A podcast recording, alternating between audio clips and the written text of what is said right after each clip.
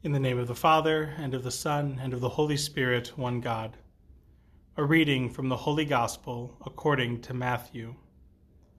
Now, when Jesus heard that John had been put in prison, he departed to Galilee, and leaving Nazareth, he came and dwelt in Capernaum, which is by the sea, in the regions of Zebulun and Naphtali, that it might be fulfilled which was spoken by Isaiah the prophet, saying, The land of Zebulun and the land of Naphtali, by the way of the sea, beyond the Jordan, Galilee of the Gentiles.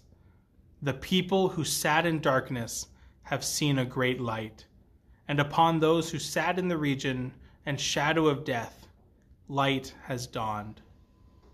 From that time, Jesus began to preach and to say, Repent, for the kingdom of heaven is at hand.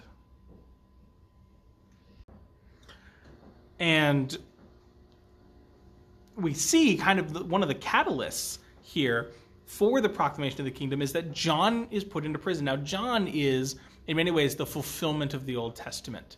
Um, we say on on his feast days when we when we sing his troparion, he himself is the fulfillment of all prophecy, and he stands as sort of the capstone to the Old Testament, pointing towards the new covenant in Christ and he's put in prison.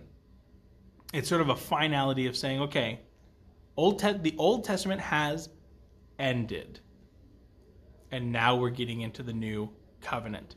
There's a limitation to the Old Testament. The Old Testament, in a sense, if we want to think back to catharsis, photesis, theosis, the Old Testament is capable of the catharsis and the photesis. It's capable of giving us, uh, of emptying us of evil and of filling us with prayer and love of God and these sorts of things.